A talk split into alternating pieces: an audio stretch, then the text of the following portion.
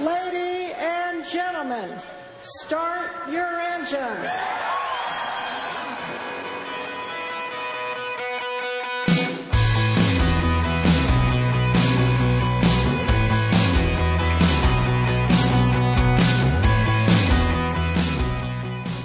6月8日金曜日夜9時になりました。皆さんこんばんは。モータースポーツジャーナリストのカズ小林です。いや、ようやく、ほんとようやくです。声が出るようになりました。まあ、今回の風はですね、なかなかしつこかったです。なんか流行ってるみたいですね。この喉に来る風がね。もう咳が続いて夜寝れないとかっていうのもよく耳にします。皆さん大丈夫ですか？えー、関東地方も梅雨に入りました。なんかね、えー、台風も来ているということで、この日曜日から月曜日にかけてがかなり強い雨になるぞということで予報が入ってますけどね。まあ雨がこうない、ちょっと暑い日が続いてね、えー、少々くたびれ気味だったアジサイの花もね、この雨でちょっと元気を取り戻すかな。あまり強すぎてから 飛んじゃうんじゃないかなと思うぐらいの雨になりそうですけど、まあちょっと元気になってくれるといいですね。アジサイ綺麗ですからね、今ね、一番綺麗な見頃ですからね。えー、気象庁の予報では7月の6日頃が梅雨明けということですから、まあ約1ヶ月は降ったり止んだりということで辛抱になりますけれどもね。え7月1日開催のスーパー GT 第4戦は、まあこれはタイですから、梅雨はあんまり関係ないですけど、まあ向こうは向こうでね、えー、土砂降りのスコールが降ったりしますんでね、まあそれはそれでなんですが、えー、スーパーフォーミュラ第4戦の富士が7月の8日開催ということですから、まあ7月6日頃ね、梅雨が明ければ、なんとかギリギリセーフかなという感じもしますけども、まあとにかく、あの、台風とかね、これから来る心配をしないといけないという季節になってきますからね。まあそれが、あ梅雨が明けて、今度は暑い夏が来るぞと。もうそこまで来ているぞと。1ヶ月ぐらいですからもうそこまで来てます。ね、くれぐれも熱中症気をつけてください。さあ今週は F1 カナダグランプリの見どころ、他、もろもろでお送りします。最後までお付き合いください。この番組はトータルカーメンテナンス25レーシングの提供でお送りします。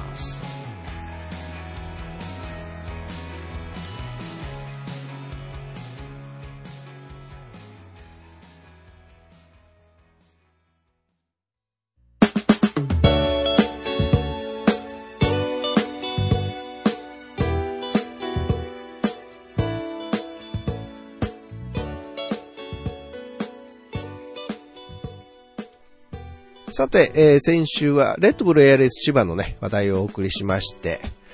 えー、いろいろあの、村屋選手の声とか、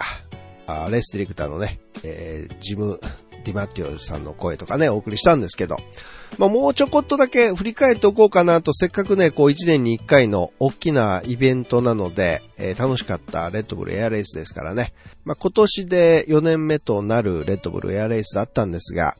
まあ、年々ね、こう、感染されるお客様も増えてきまして、で、すごいカメラをね、あの、いわゆるバズーカ的な 大筒を持った、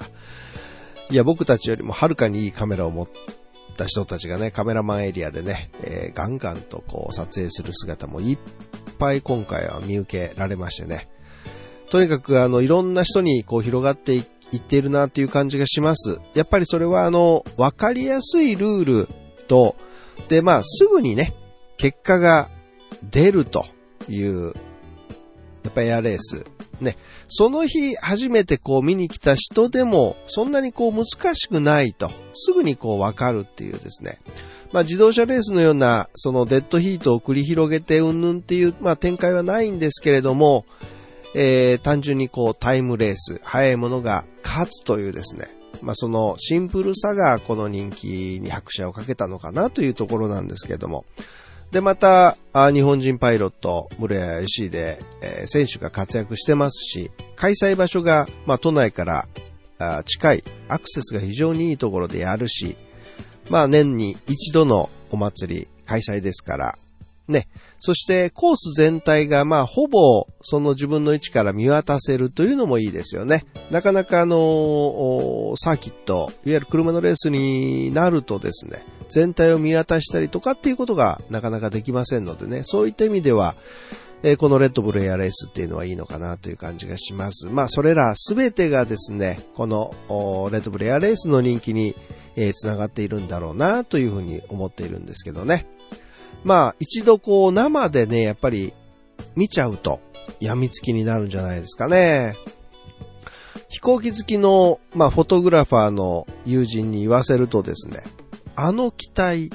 水平翼でほぼ中翼配置で、機体の軽さに対して不釣り合いと言えるほどのハイパワーなエンジン、そしてテーパー翼といい、まあ、失速する、まあ、数々のリスクのある機体をどう操縦すればあのようなあ軌道で飛べるのか、もう考えているだけでパイロットたちの恐ろしいほどの技量の高さを感じずにはいられないというようなですね、かなりマニアックな、あの、飛行機好きがいるんですが、まあ、その人はそういうふうに言ってました。まあ確かにですね、その技量たるや半端ないです。まあ、例えばその重力加速度、まあ、いわゆる G、G って言われてるあれですよね。まあ、10G とか 12G とか、まあ、12G になっちゃうと失格ではあるんですけども、まあ、そんなあの、すごい G、他の乗り物ではまず、そんな重力加速度っていうのを味わうことはないですし、見ることもあんまりないんじゃないかなと思う。そんなものですよ。で、ちなみに 12G というのはどんなものなのかというとですね、皆さんあの高速のエレベーター乗られることあると思うんですね。で、それがこうぐーっと降りるなり下がるなり、あ、降りるなり下がるなり一緒だ。降りるなり上がるなりしてるときにですね、止まりますよね。その止まるときに一瞬ぐっとこう、ぐっと来るじゃないですか、足に。あれがですね、約 1.1G だそうです。まあ、自分の体重ですよね。の分がぐーっと来るという。それの12倍がかかるって考えるとですね、エレベーター乗って止まった時にあの12倍が来るんですよ。いや、もうそら立ってられないとかっていう次元じゃないですよね。もう考えただけでちょっとゾッとするんですけど、そんなやつなんです。で、村屋さんにあの、聞いたことがあるんですが、あの、伺ったんですね、話として。G スーツ、これ着てないんですか？って最初の頃聞いたんですよ。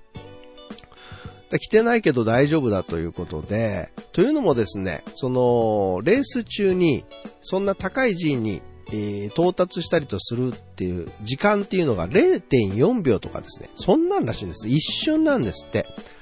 まあ、1秒2秒ぐらいの間に終わっちゃうということなんですね。で、えー、しかもですね、えー、室谷さん曰く、僕たちパイロットは、生きんで、体に力を入れる特殊な呼吸法で、事前に酸素を脳に送っておきますって、やっぱりこの人たち普通じゃないなというふうに思ったんですが、脳にね、あらかじめ酸素を送る呼吸法があるらしいんです。で、普通ならですね、6時以上の領域になってくるとですね、血液が心臓より上とかね、まあ、特に脳まで、え、血が行き渡らずに、まあ結果その、いわゆる酸欠という状態になります。で、人間この 3, 3秒ほど酸欠になるとですね、いわゆるブラックアウト、失神してしまうということなんですね。でも彼らはならない。ね、その辺がいろいろあるらしいんです。で、まあ、戦闘機のですね、パイロットはドッグファイトという、いわゆる戦闘があります。その時にはですね、6G とか 8G がこうかかってくるんですね。で、それはもう生理的に耐えられるゾーンを超えているんで、G スーツを着用していると。あれ G スーツってですね、こう、かかったところにこう、なんですか、空気で、こう、こうあれで、血流をこう、こう、なんかバランスよくこう取るんですね。これプシュプシュプシュプシュこう、入るんですね。体のそのスーツの中にね。で、持って血液を上上げたり下に下げたりみたいなことをするみたいですけど、そういうスーツをですね、えー、戦闘機のパイロットは来ているんだけれども、レッドブレアレースのパイロットは来ていないということなんですね。まあ、一般の人がですね、えー、生理的に耐えられるのが 1G から 6G と、まあ、心臓のポンプ能力と G による負荷が釣り合う生理的な限界っていうのがですね、あるらしくって、それがまあ、1G から 6G らしいんですね。10G を超えて 12G の領域まで達すると、この酸欠の問題に加えてですね、その G による動的なショックが大きくなるということなんですって。で、首をこうまっすぐにしていないと筋力だけで耐えるのは困難となりますって、もうそれもちょっとよくわかんないんですけど、首をまっすぐにしてたらそれで大丈夫なのかっていうそんな問題でもないと思うんですが、えー、まあ例えるならですね、ボクシングみたいな感じだと思いますと、室屋さんね。衝撃に構える感じ。頭上からパンチのような衝撃を受けながらも、ミリ単位の操縦をして正確にコントロールしている感じですというふうに答えてるんですが いやいや、ね。まあ、あのー、このあたりはですね、やっぱりエアロバティックで、室屋さんも長年ね、培ってきたっていう経験がやっぱありますから、そこでのその G 体験というのもですね、えー、ものを言ってるんじゃないかなと思いますけどね。で、あの、気流の乱れなんかの影響でですね、一時的にこう、G がプッとかかることもあるらしいんですね。で、えー、まあ、それらにこう対応するために、えー、室屋さんたちはですね、景気に頼らず、体で G に反応できるように訓練をしてきたということで、まあ、そこで対策も見つけてきたということなんですけれどもね。まあ、ただ、あの、飛行機の中で一番その重たいのがエンジンになりますけども、ここにもやっぱり容赦なく G がかかってくるわけですから、一番この前にあるエンジン、これに 10G 近いね、ものがかかってくるとですね、バランス的にも当然難しくなるだろうし、これはやっぱり相当難しいなと。まあ、G 一つそうやって取り上げてみてもですね、このエアレスパイロットたちの技量の高さと、やっぱりその日々のね、訓練っていうものの厳しさっていうのがわかりますね。まあ、そんなことをこう、後から、あの、そのフォトグラファーの友達の話も絡めてね、いろいろちょっと思っていた次第でしたけれども、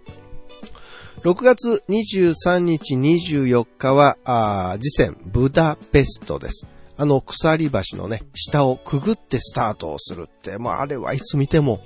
痺れます。ぜひ皆さん見てください。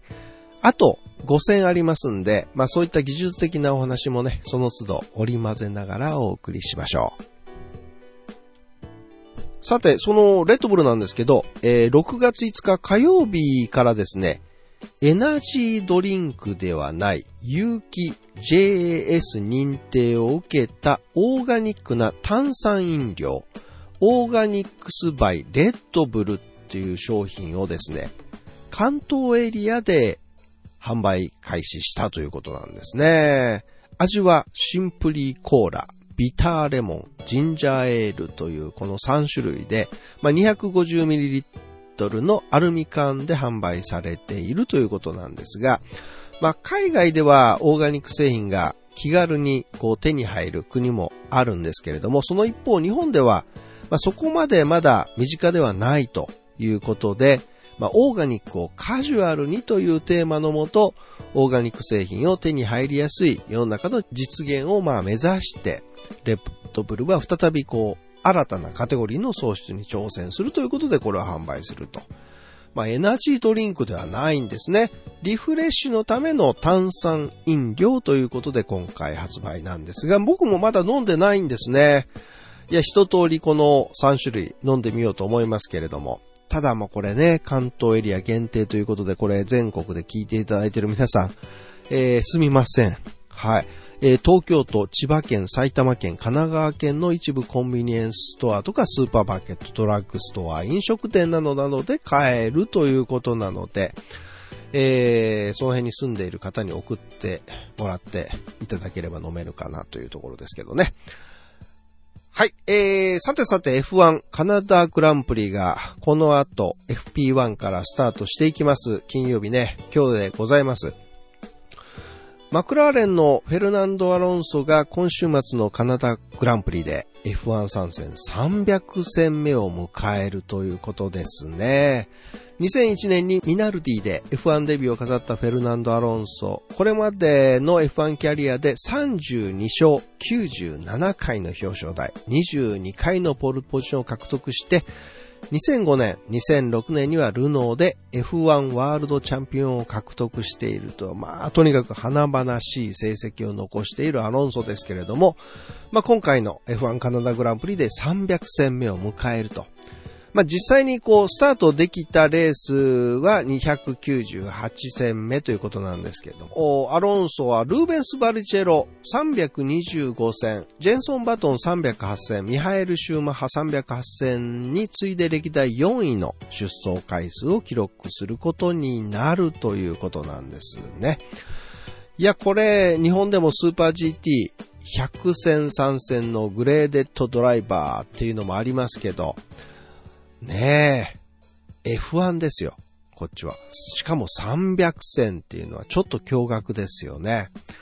F1 デビューすら、もともと F1 すらなかなか乗れないドライバーっていうのが山ほどいる中で、300戦出る。途中モナコを蹴ってインティ500にも出てますからね、彼は。まあ、実際それがなければ、えー、っと、前線のモナコで300戦達成していたというわけもあったりするんですけども。まあ、今年はあと14戦ありますから、年内に歴代2位の出走回数となるわけですが、来年ですね、フェルナンド・アロンソどうするんでしょうか ?2019 年マクラーレンからインディ参戦なんて噂も出てますけども、本当のところどうなっていくのかなというところです。日本でもね、いっぱい、ほんといっぱい、大人気のアロンソ、ファンほんといっぱいいますからね。とても気になるところではあると思いますけれどもね。いや、300戦、どうなるでしょうか。さあ、第7戦 F1 カナダグランプリは、会場がジル・ミルニューブサーキットです。下上そうですけれど、新たなですね、DRS ゾーンが追加されまして、なんと3箇所の DRS ゾーンが設置になったと。まあ、今年初の試みとなりますけれども、場所はですね、ターン7とターン8の間で、えー、ターン5の出口にその DRS 使用可否の判断ポイントが設けられるということなんですが、まあ、ちょうど裏あたりになっていくんですけどもね。まあ、これでオーバーテイクシーンがね、たくさん見られるといいんですけど、今はね、いろいろこう、あの、タービランスだなんだっていうことで、抜きにくくなってきている、そんなものですから、まあ DRS ゾーンも増やしてということでの対処なんですけど、来シーズンからは、そのあの、いっぱいこう、ウィングのところについてる細かいやつありますね。ああいうの一切禁止になりますから、まあその辺がどうなっていくのかなというところですけれども。さて、サーキットは76年に開催されましたモントリオールオリンピックの会場で、セントローレンス川の人工の島の中にあるんですけれども、えー、82年のベルギーグランプリの予選で、えー、カナダ人ドライバーであるジル・ビルヌーブが、まあ、自己死をした後ですね、サーキットイル・ノートルダムという名前から現在のジル・ビルヌーブサーキットに名前が変更されたということなんですね。さあ、えー、昨年は予選、ポールポジションをメルセデスのルイス・ハミルトンが取りまして、2番手にフェラーリのセバスチャン・ベッテル、3番手にメルセデスのバルテリ・ボッタスが取ったと。で、決勝はポール・トゥウィンでメルセデスのルイス・ハミルトンが2位のメルセデスのボッタスに約20秒差をつけて勝ったと。で、3位にはレッドブルのリカルドが入りまして、フェラーリのベッテルは4位に沈んだというそんなレースだったんですけれども、えー、今回ピレリ持ち込んだタイヤっていうのがですね、えー、レッドのスーパーソフト、パープルのウルトラソフト、ピンクのハイパーソフトで、えー、まあ、チーム発表されてます。チームごとのセットなんですが、ばらつきが相当大きかったですね。えー、ウルトラソフトで、えー、ウィリアムズのストロールは、ワンセットのみに対しまして、メルセデスはウルトラソフトを5セット使うと。で、メルセデスはハイパーソフトも5セット使うということで、フェラーリはハイパーソフトを8セットと多めのチョイスにしていると、その辺でメルセデスとこのフェラーリは変わ、違いますよね。変わってきてますね。で、レッドブルもフェラーリと同じハイパーソフトを多めの、やっぱり8セットを使うという、全く同じセット数になっているということですから、えー、レッドブル、フェラーリとメルセデスは持ち込み数がちょっと違うぞと。分け方が、セットの分け方が違うぞということですね。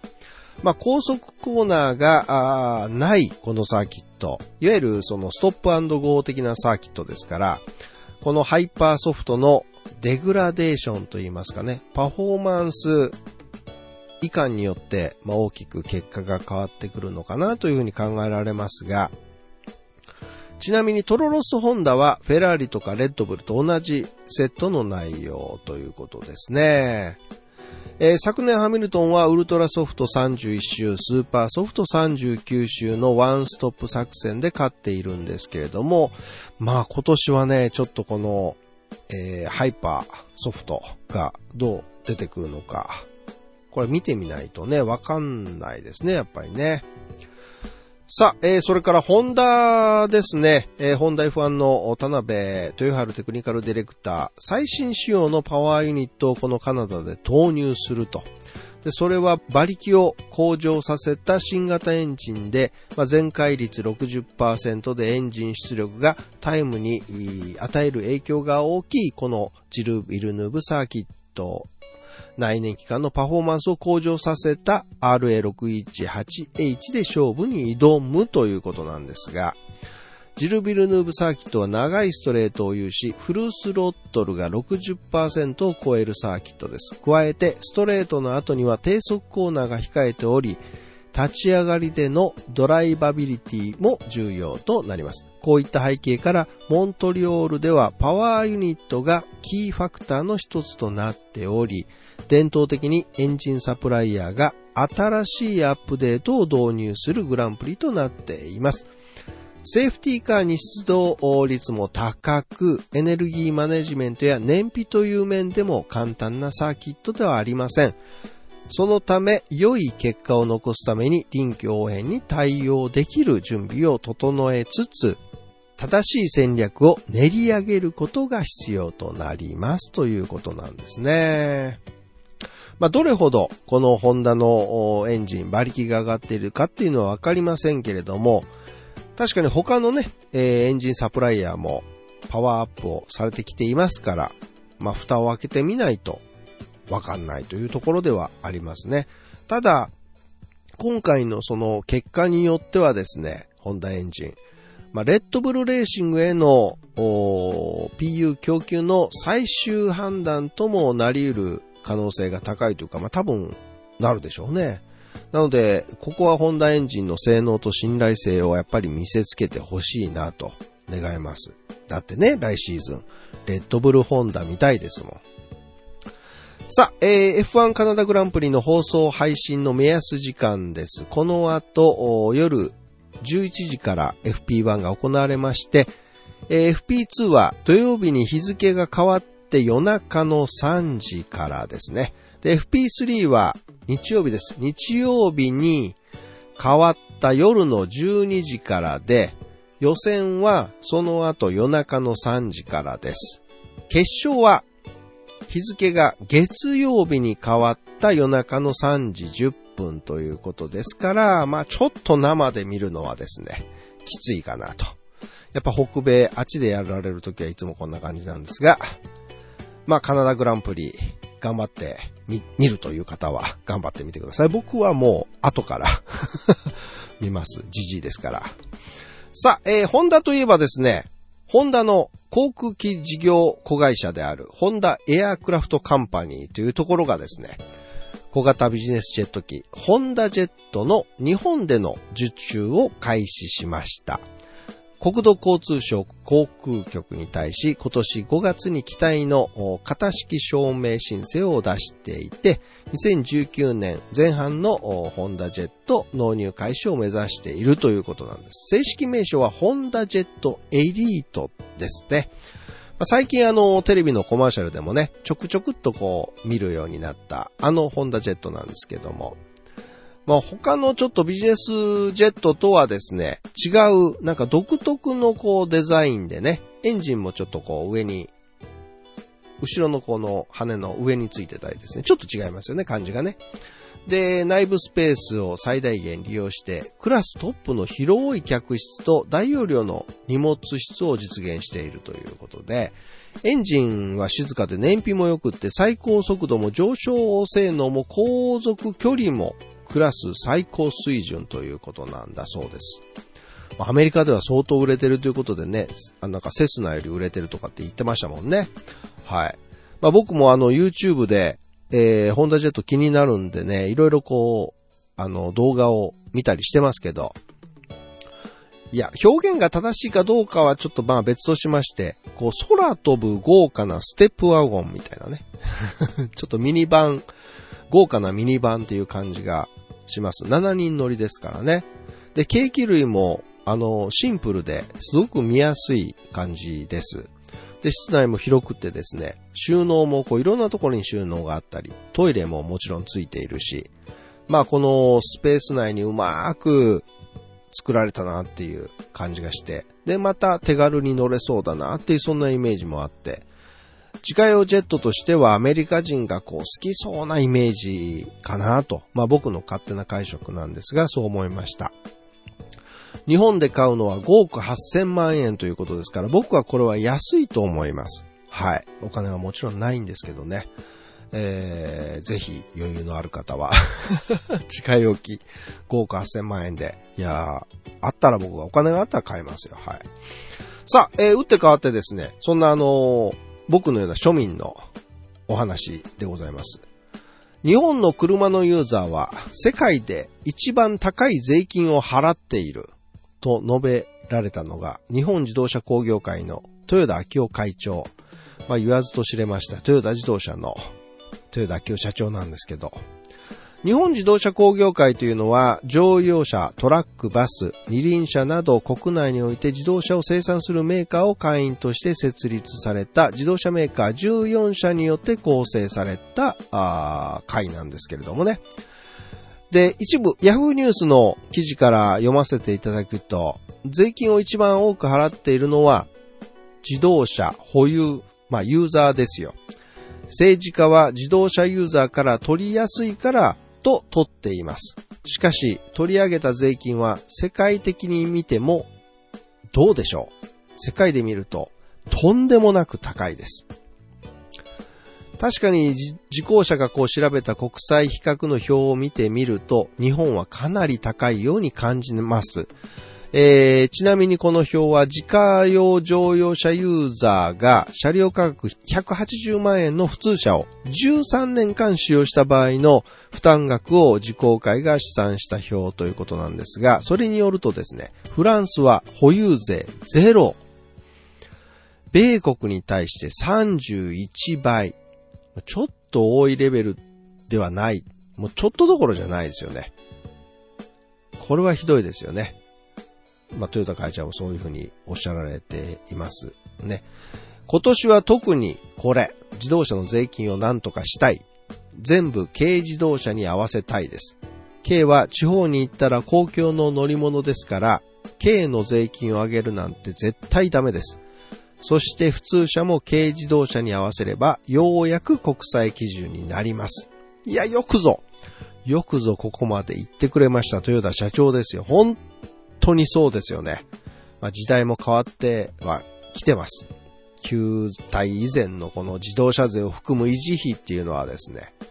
本当に高い。で、しかもですね、13年でしたっけ？あの、旧車、13年を超えた車の税金をさらに高くするっていうような話も出てました。そんな馬鹿げた発想ね。でもって税金回収のための車検もこの機会に見直すべきだと思いますね。それからついでにもうガソリンの二重課税も廃止にしてもらいましょう。新会長に就任した豊田新体制の自公会にですね、ぜひ期待したいです。もう本当に豊田社長頑張ってください。会長頑張ってください。ね、庶民の味方になってくださいと。ね。さあ、えー、まあ、そんな話題から、次はインディーカーシリーズです。先週行われましたインディーカーシリーズの第7戦デトロイト。レースのレース1と2の結果をお知らせしましょう。まずレース1です。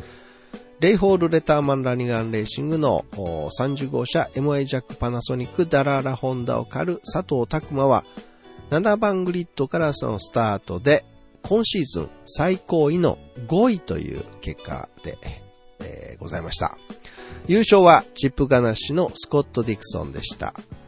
レース2、レイフォールレターマンラニガンレーシングの 35CMI ジャックパナソニックダララホンダの佐藤拓馬は20番グリッドからスタートしまして17位でレースを終えています。優勝はアンドレッティオートスポートのライアンハートレイでした。次戦は今週第9戦、テキサスモータースピードウェイですね。佐藤拓馬選手を日本からみんなで応援しましょう。さあ、えー、来週6月16日土曜日から17日はいよいよ FIA 世界耐久選手権 WEC の2018-2019スーパーシーズンのハイライト第2戦ルマン24時間レースが開催されます。トヨタガズレーシングはエンジンとハイブリッドシステムで合計最大1000馬力の出力を誇る2台の TS050 ハイブリッドで86回目を迎え世界三大レースとも言われる伝統と格式のモータースポーツイベントに挑みます。フェルナンド・アロンソを新たに加えたドライバー6名で悲願の総合優勝に向け戦うということでね。まあ見どころは来週の放送でお送りしましょう。さて、梅雨です。台風も来ていますしね、雨の日の運転は、ほんと視界も悪くなるし、路面が滑りやすくなります。まあ、まず視界の確保としては、油膜落としとかね、そんなスプレーを車内に持っておくといいでしょうね。それからワイパーブレードのゴム、これ大丈夫ですか？ゴムの経年劣化とともにですね、こうきっちり拭き取れずにね、筋が残ったりね、しますからね、変えておきましょうね。中のガラスの曇りはね、エアコンをうまく使えば取りますから、取れますからね、エアコンをうまく使いましょう。まあ、特にですね、強い雨の日にはですね、ヘッドライトも点灯させることをお勧めします。まず、こう自分のね、居場所ライトをつけて知らせることで危険度っていうのは減りますからね。ヘッドライトをつけると当然バックライトもつきますからね、追突防止にもなりますんでね。まあ、暗くなっていてもね、スモールランプすらつけていないというドライバーさんたちをね、たまに見かけますけれどもね、自分はいいかもしれないんですけど、こちらから見えませんからね。えー、まあ、特に雨降りの日は、そういったことを考えてね、えー、ライトをつけてください。さあ、えー、路面が滑りやすくなっています。まあ、タイヤに山、残ってますかスリップマークなんかが出ているようならですね、もう路面が濡れてなくても危険ですからね、まあ、まず確認をしてもらって。で、ハイドロプレーニング現象が起こっちゃいますよね。ん？自動車学校で確か聞いたことがあるぞ、なんて人はですね、要注意でございます。ハイドロプレーニング。ね。まあ、特に高速の走行時に水がタイヤの下に入り込みましてタイヤが路面から浮き上がってしまう現象と。まあ、山がないタイヤだと水を排出することができませんので、一発でハイドロが起きちゃいます。ハイドロが起きちゃうとですね、ブレーキもハンドルもあの何にも効きませんからね、大事故につながる恐れが本当ありますんでね。新品のタイヤの溝は8ミリ。半分の4ミリになるとハイドロが起きやすくなると言われていますんでね。えー、雨の高速道路走行、追い越し車線を、すんごい勢いで走っていく車をよく見かけますが、まあ、あの、そばに寄らないことをお勧めします。もう自分とね、大切な人の命を守るためにね、自分の命は自分で守れということでございます。ということで、今週はここまでになります。皆さんね、本当に雨の運転気をつけてください。ということで、モータースポーツ観戦塾。お相手はモータースポーツジャーナリストのカズ小林でした。皆さん良い週末を See you next week! バイバイ